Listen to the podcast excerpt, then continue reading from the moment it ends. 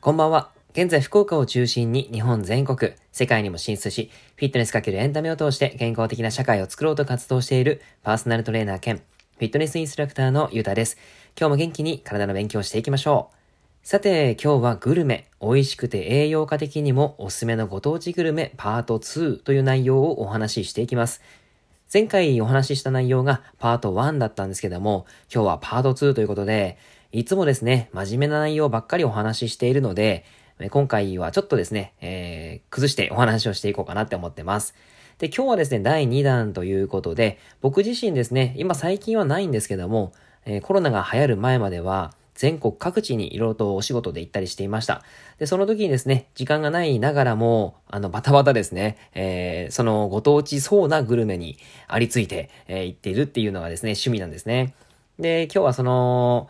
関東編ということで、まずですね、東京からお話ししていきたいと思います。東京ですね、行きたいですね。いろんな美味しいものがいっぱいありますよね。ほんとたくさんありすぎてわからないんですけど、ただですね、僕が東京に行った時に行くお店で、ここ美味しいなっていうところがあるので、それを紹介しておきます。えっ、ー、と、焼き鳥ですね。皆さん焼き鳥お好きでしょうか？えっ、ー、と、まあ、やっぱり鳥を食べるっていうことはですね、タンパク質もあるし、ビタミンとかミネラルもしっかり入ってるので、非常にいいんですが、僕はですね、東京に出張行くときは、日本橋に行くことが多いんですね。で、出張先の場所から近くのコマちゃんっていう小さな居酒屋があるんですけども、そこの焼き鳥がうまいんですよね。本当に。もう病みつきになります。あの焼き鳥を食べるためっていうわけではないんですけども、出張のついでに行く形のえー、楽しみにしているんですね。で、焼き鳥っていうのは、まあ、いろんな種類があるんですけども、どんぐらい、その、栄養価豊富なのかっていうと、例えば焼き鳥のタレ、もも肉で 100g だったとしたら、エネルギーが 197kcal、炭水化物は 3.5g、タンパク質は 15g、脂質は 12g、えー、やっぱりこうちょっと炭水化物は少なくて、タンパク質はちょっと多いんですけども、あの、焼き鳥のタレなので脂質がやっぱり高いんですね。はい。まあ、もも肉もあの脂質は高いんですけどね。で、ミネラル、ビタミンは、ビタミン K、で、ナイアシン、パントテン酸、セレン。あの、体の構造、構造上ですね、ナイアシンとかパントテン酸っていうのは非常に重要だったりするので、とっても取ってあげるといいかなっていうところです。あとですね、あの、カルノシンっていう栄養素が入っていて、えー、抗酸化作用、抗糖化作用、抗疲労、えー、あとは抗老化、そういった優れた効果を持っているのが鶏肉には入っています。はい、おすすめです。もし皆さん近くでですね、行けそうだったら、コマちゃん、あの、ぜひ検索してみてください。また行きたいですね。はい。えー、で、次に大阪です。えー、関東って言いましたけど、次に大阪にぶっ飛んじゃいます。はい。大阪といえば、やっぱりこれです。えー、ダイエットしてる方にはあんまりおすすめできないんですけども、たこ焼きですね。いやー、これはちょっと栄養価的にですね、おすすめなものっていうわけではなくて、食を楽しむっていうことで全然ありじゃないかなっていうふうに思います。たこ焼き8個で 123g と考えて、エネルギー 317kcal あります。炭水化物は 45g。結構やっぱ多いんですよね、この値って。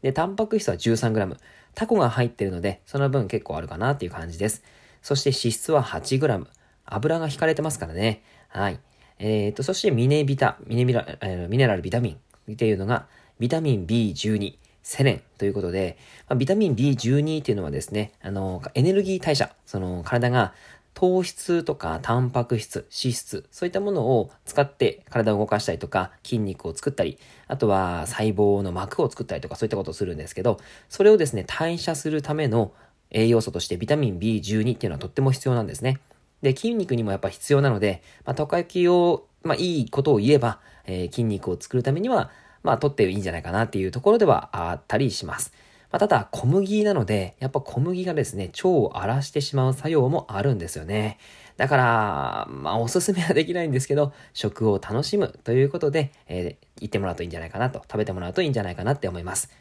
えっと、僕がですね、好きなたこ焼き屋さんっていうのは、南波にあるわなかっていうところです。多分ご存知の方多いんじゃないですかね。えー、まあ多分もっと美味しいとこあるよみたいなこと言われそうなんですけど、僕はですね、あの、あんまりこう、なかなかそんなに、えー、たこ焼き屋さん行ったことがなくて、で、一番ほんと初めの方ですかね、大阪に数ヶ月住んでたんですけど、その時に食べたわなかっていうところのそのたこ焼きが美味しくてですね。で、その時に、あ、大阪ってやっぱこう、たこ焼き、ここが美味しいなって思ったからずっと行ってるっていうか、そんな感じなんですね。はい。またわなか行きたいですね。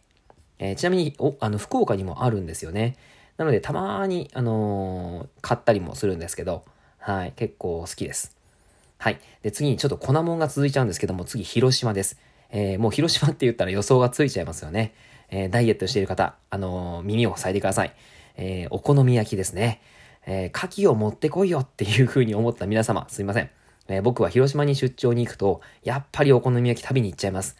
あんまり遠いところは行けないんで、えー、広島駅のお好み焼き街道っていうのがあって、そこの一角のですね、タカちゃんだったかな？とか、あとは何だったかな？えっ、ー、と、えー、よっちゃんじゃなくてですね、ちょっといろいろとあるんですけども、ちゃんちゃんちゃんちゃんたくさんあってですね、え、そこに行ったりしています。で、これもですね、やっぱり僕あの、お好み焼きは本当に大好きで、あの、まあ、毎日食べるのはもちろん良くないんですけど、まあ、小麦なんでね、良くないんですけど、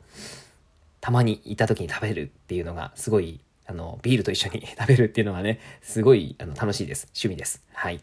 で、えー、まあ、これもですね、栄養価っていうのは、あのー、ほとんどちょっとあんまりないので、えっ、ー、と、かお、お伝えできないです。はい。えー、油がやっぱりあるし、まあ、一応でも豚肉とかもね、引いてますから、だからタンパク質は 10g、12、3g は多分あると思います。で、炭水化物が多分多いですね。やっぱり蕎麦、うどん入ってますから、うん、50g とか 60g とかあるかもしれないですね。麺の量にももちろんよりますけどね。はい。というわけで、まあ、今日はどちらかというと心の豊かさですね。あのー、ダイエットとか、あとは何でしょうね、体を作るっていう段階だとしても、やっぱりこう、食を楽しむっていうことは僕は忘れたくないんですね。あの、もともとがっつりと体を絞ったりとかしてたんですけど、その時にですね、食べるものって言ったらやっぱりもう、ダイエット食ですから、結構きついんですよね。これを毎日続けられますかずっと続けられますかっていうと、絶対に続けられないですし、それを制限しまくってですね、やってるとこう、な、何のためにダイエットしてんだろうとかね。あの、なんか、ちょっと目的が変わってきたりとか、あの、人生を楽しめなかったりとかするので、やっぱりこう、いろんなジャンキーなものもあったりしますが、それをですね、えー、食べる幸せというか、食べるタイミングを考えると、やっぱりちょっと、こう、なんかのイベントの時とかに食べていいんじゃないかなっていうふうに考えてます。はい。皆様もね、あの、いろいろと、今ゴールデンウィークですから、えー、食べに行く機会、もしくは多分もしかしたら出れないから何か買って帰るっていうのがあったりすると思うんですが、こんな時は楽しんでいいんじゃないでしょうか。まあでもね、あのー、終わったら、ちゃんと節制してね、えー、いい体づくりをまたしてもらえばなと思います。はい。では、今日は以上です。えー、内容がですね、いいなって思えたら、周りの方にシェアしていただくととても嬉しいです。また、ニコちゃんマークやねぎらいマーク、ハートマークを押していただくと励みになります。今日もラジオを聴いてくださってありがとうございました。では、良い一日を。